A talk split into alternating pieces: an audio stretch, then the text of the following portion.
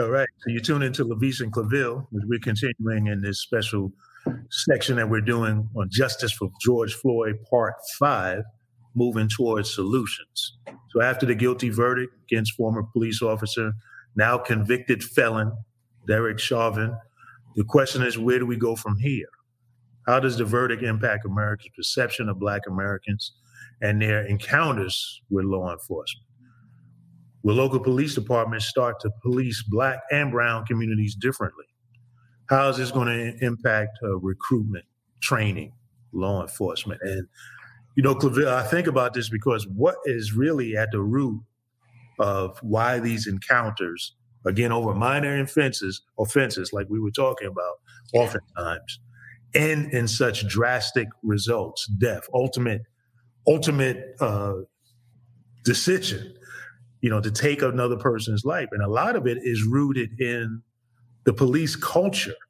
We talked about that before, about how it even stems back in this nation originally from the slave patrols and it has evolved over time. So police culture, very much at its root, has been about keeping black people oppressed in place, yeah. protecting property, right? And that there's been a in that process a dehumanization mindset that is endemic in the culture. And in fact, you know, I argue that what Derek Chauvin was doing in that moment and how he oppressed and had his knee against George Floyd's neck like that was that he was actually indoctrinating his fellow officers into That's the culture.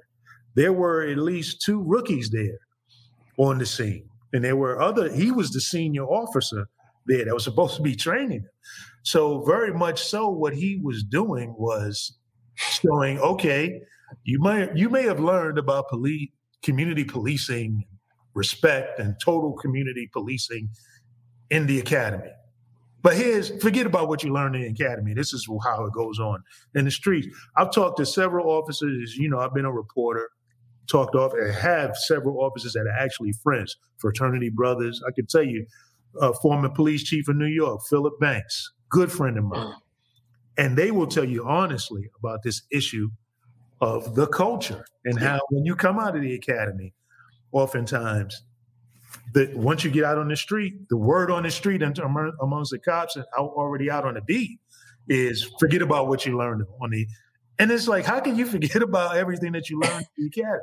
Immediately so telling you that this is a this is a they are pledging loyalty to this culture that is about dehumanizing uh, black and brown people and indigenous people oftentimes. And this is where the de- defund the police, abolish police movement is really getting at. I yeah. mean, the, the, wording of it may have caused confusion for a lot of it. They could have chosen better words because not everybody is saying we don't want police at all. What they're saying is we want a defunding of resources going towards uh, militarization of police. We want uh, police to be funded and trained in ways that they are truly uh, serving the community. And if it causes a reset, like some communities have done, like Camden, did a whole reset on their police department, had people reapply for their jobs. If mm-hmm. that's what it takes to get at the culture and to root out this evil that is in the culture, so that the good cops who really are there to protect and serve, white and black, the good ones that really want to do that, can be able to be predominant in these forces rather than these uh, many bad apples. Yeah, well, I, I think you're exactly right. And I would say that the verdict, the guilty verdict of now convicted felon Derek Chauvin for the murder of George Floyd should be a pause. It mm. should be a moment where police departments and communities start to really think about how policing practices and what we call community policing really should go. President Obama tried to give police departments an opportunity to voluntarily uh, enact and be a part of creating policing for the 21st century, mm. uh, creating the commission and voluntarily pushing them to participate in this project. Many pushed out, pushed against it. A lot of very uh, uh, conservative areas of policing in our country pushed against it. Uh, and also some of our bigger bigger cities and urban areas pushed against it as well. Because again, going back to that culture of what uh, former long term chief William H. Parker uh, coined as the blue line, right? Mm-hmm. You know, nobody over it, nobody crosses over, nobody goes over it, you know, either way.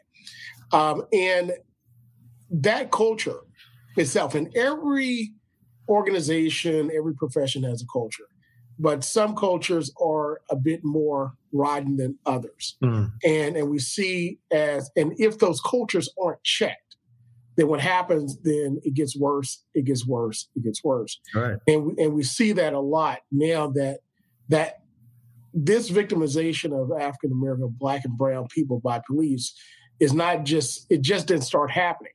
It's just being filmed. Right. And it's being shown. You know, we, we talk about how uh, Rodney King, you know, Rodney King should have really been the wake up call.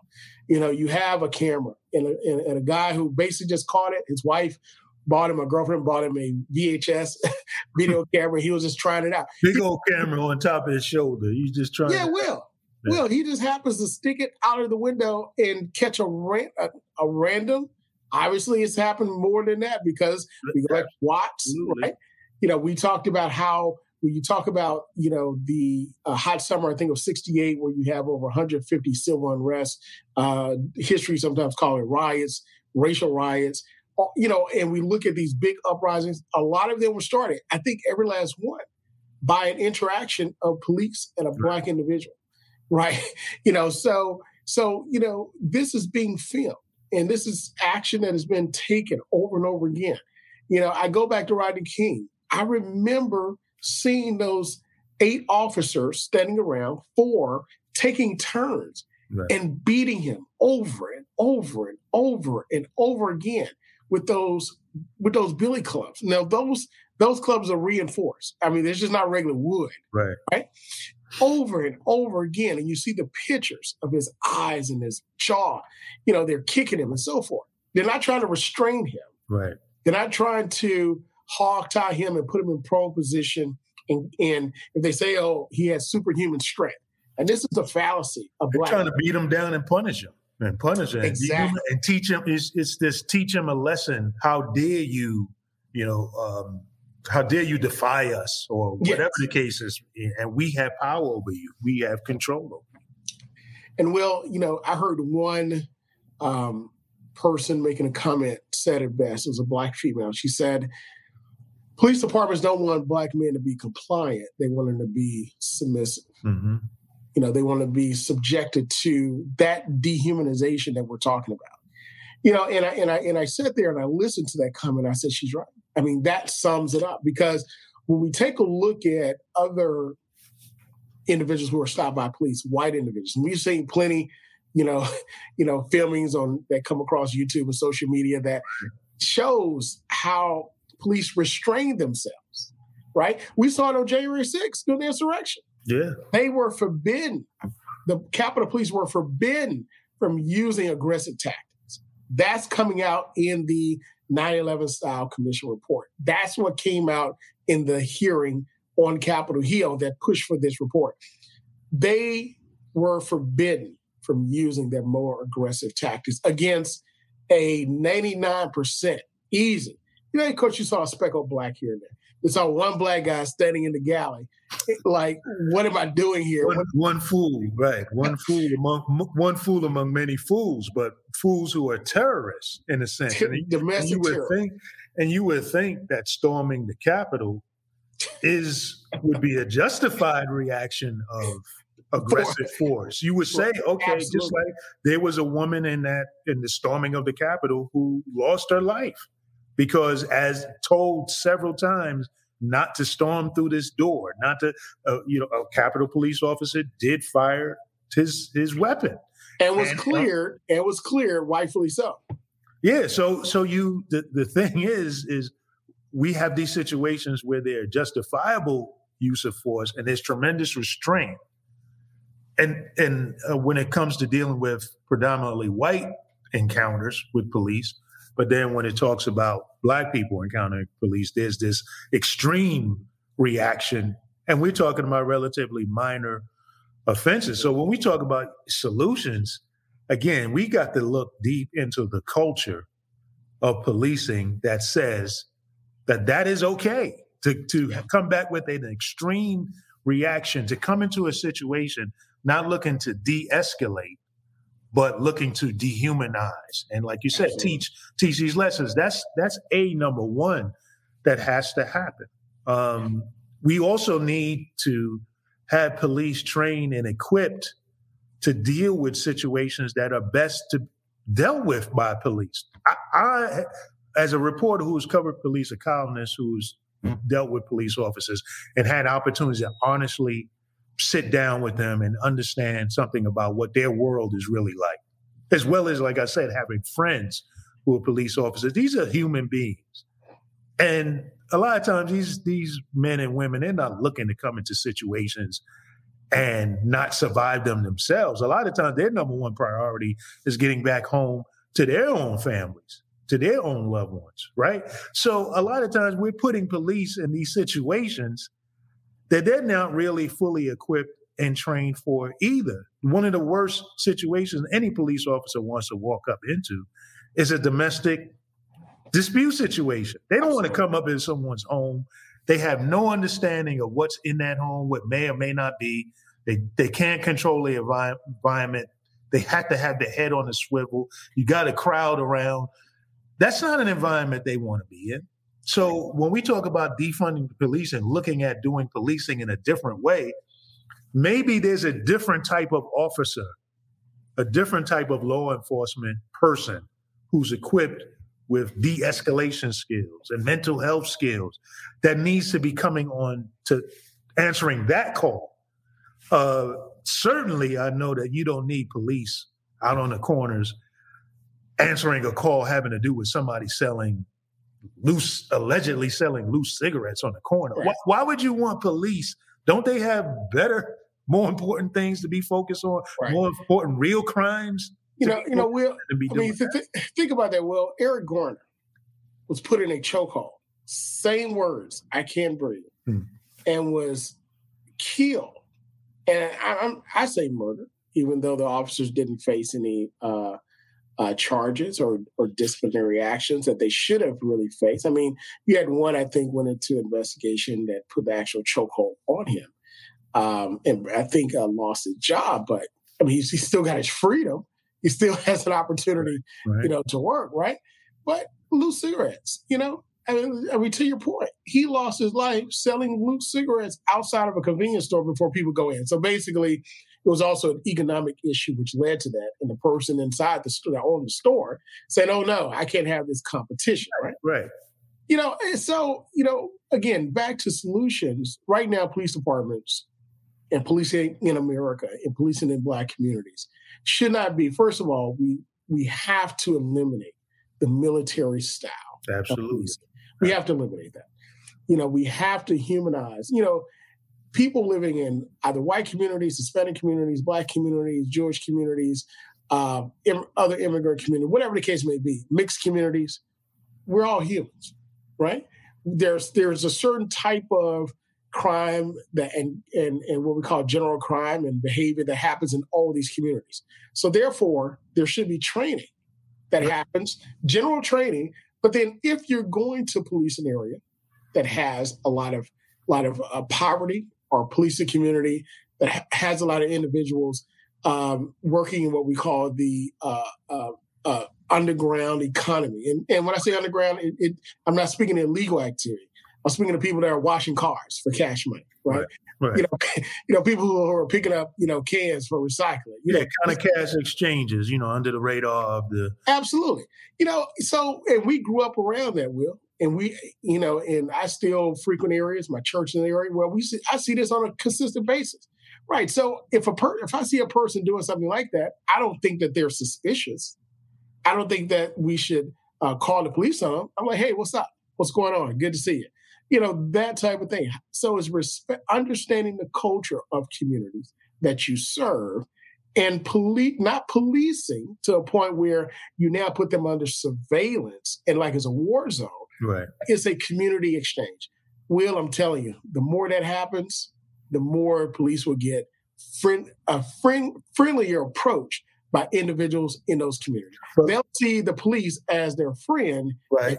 As someone coming in terrorizing. And what I think is that in the training and in many of the policing that has gone on in different generations, that's not a foreign thing. Police probably are trained, I would think, they're trained to think that way and to approach situations like that in the academy.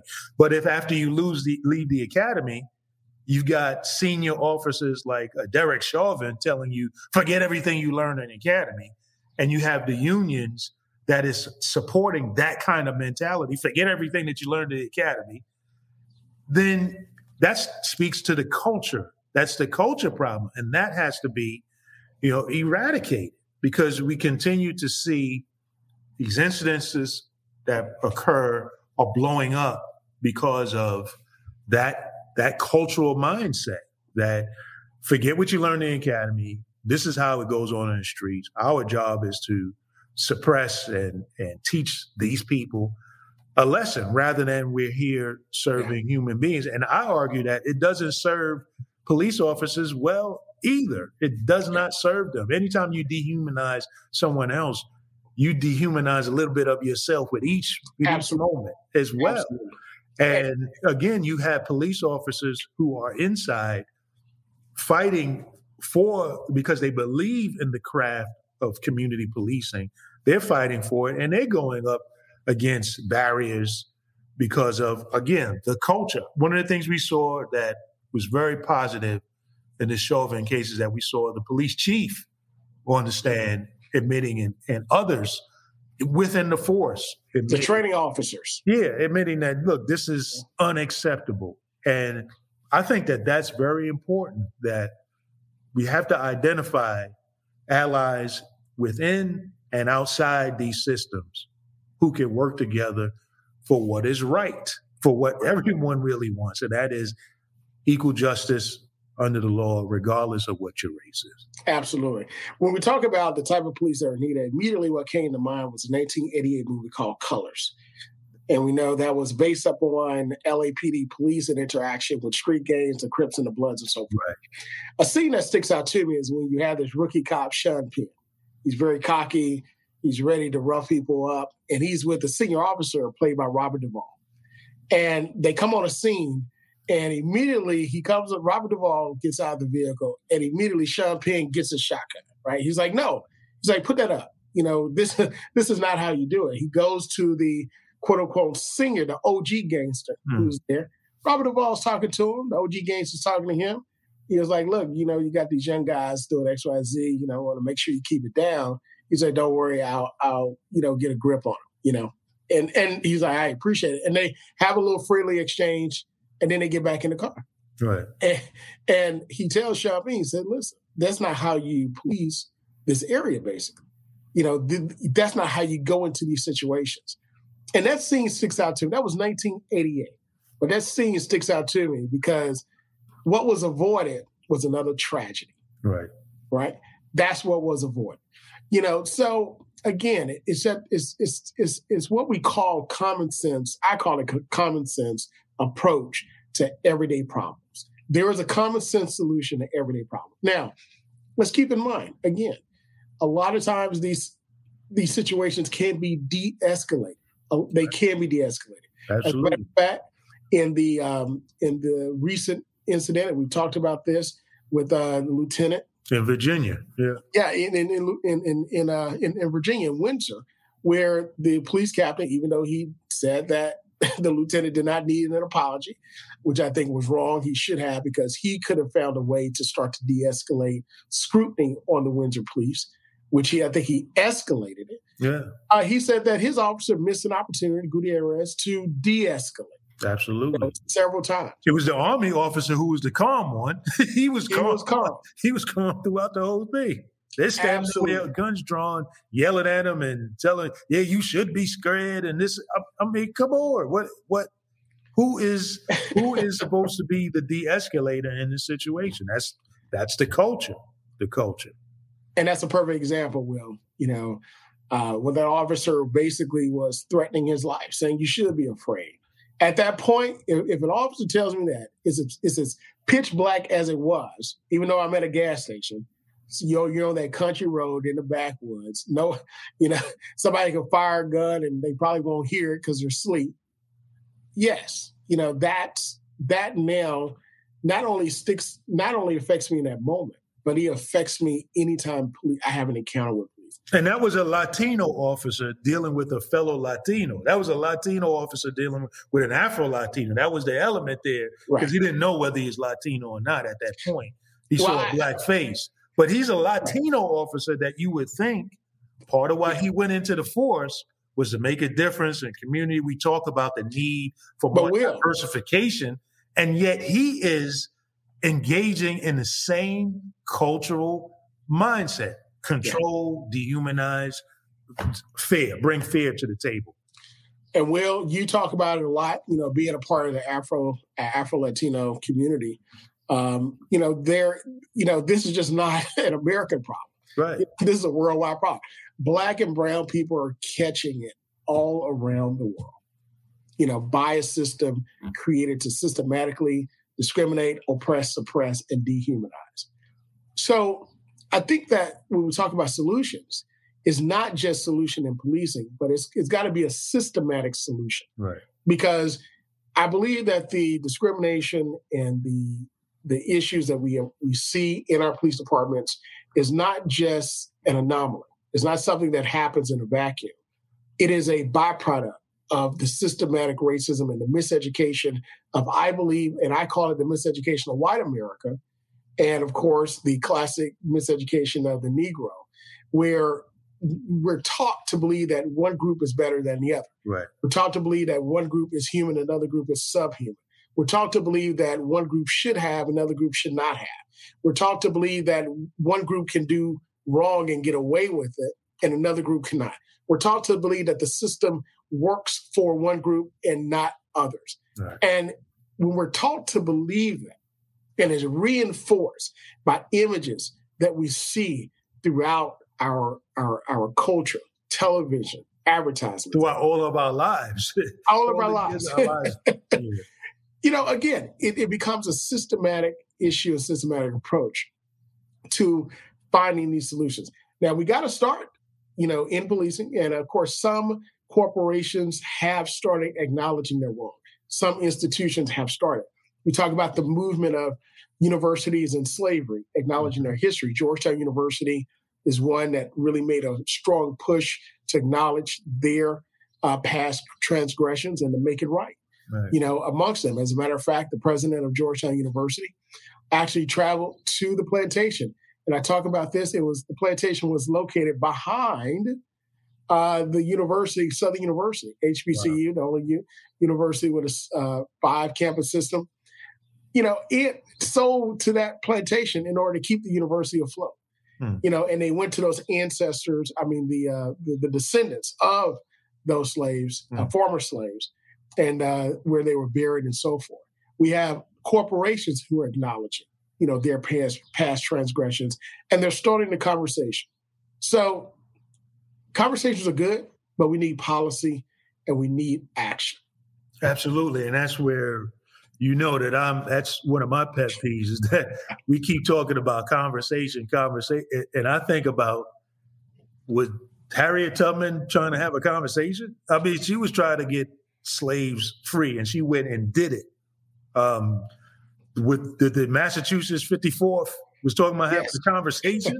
was the the Harlem Hellfighters talking about having a conversation? No, they went, took up arms, action. went and took action and fought for this country. So how we are, we've been sort of duped, I believe, to a certain degree, into saying that we want to have this conversation is beyond me. If you're looking at the arc of history that you just broke down, so deeply, talking about how things have happened from generations, and generations that have led us to this point. Why are we talking about having conversation? What we need is another action. thing we need action, an example of action. You talk about education, you spot on, is we need an education system that gives us a deep dive into undoing the racism that has been done. There are so many absolutely stories. There are so many situations that have happened that has just been buried in history, right?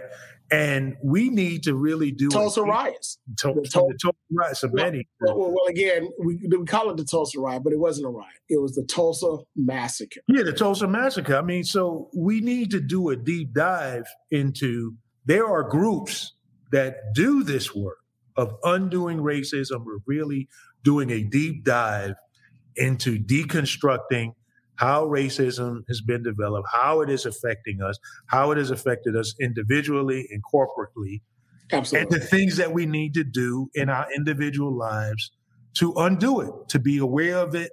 So when you're interacting with friends, when you're interacting in your companies, when you're interacting at your church, you understand how to play a role in undoing it. There are organizations that do this. And so when you mention companies, companies should be engaging in this with their employees.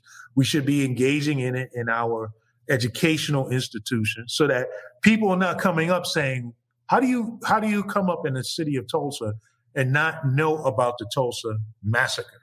How do you but the education systems has been intentionally uh, constructed in such a way that that becomes ignored. So the more people don't know about it, the more they they figure it doesn't matter.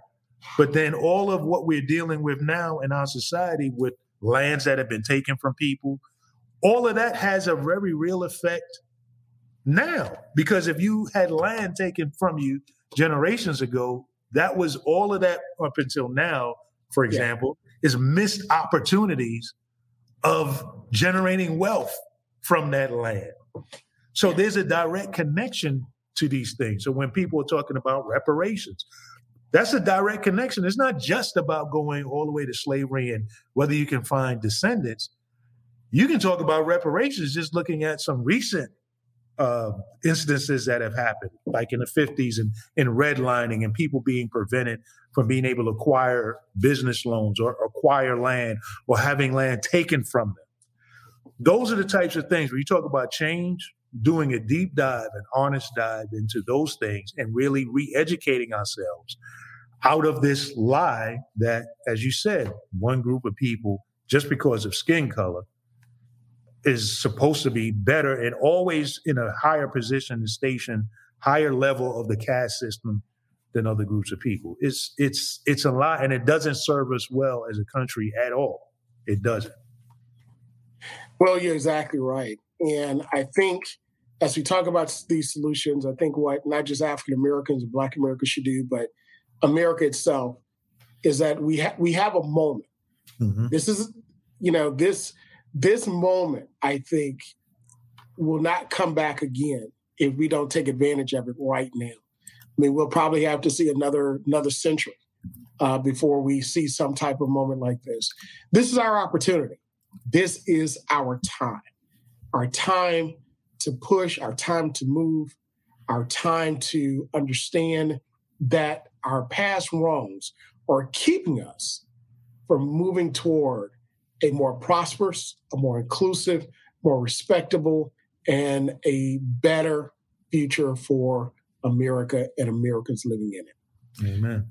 So I hope that we do take a pause. I hope that we do take this opportunity to really understand, you know, each other from a humanity standpoint. Because at the end of the day, discrimination and racism is not a black problem. It's a humanity problem right. that was created by, again, a system, white Americans who wanted to keep African Americans and other people uh, of color down. So, again, you know, there's so much more that we could talk about. And of course, we'll deal with this reparations and other issues and uh, policing in the 21st 20th uh, century uh, in the future. But we got to close this out. So thank you again for joining us for this special series of Justice for George Floyd, moving towards solutions. Uh, if you like this, again, follow us on our social media at Levite and Claville. Follow, like, share, comment on Facebook and other social media. Thank you to Ben Bailey, our producer for all that he does. And to us, that's the way it is. We'll see you next time.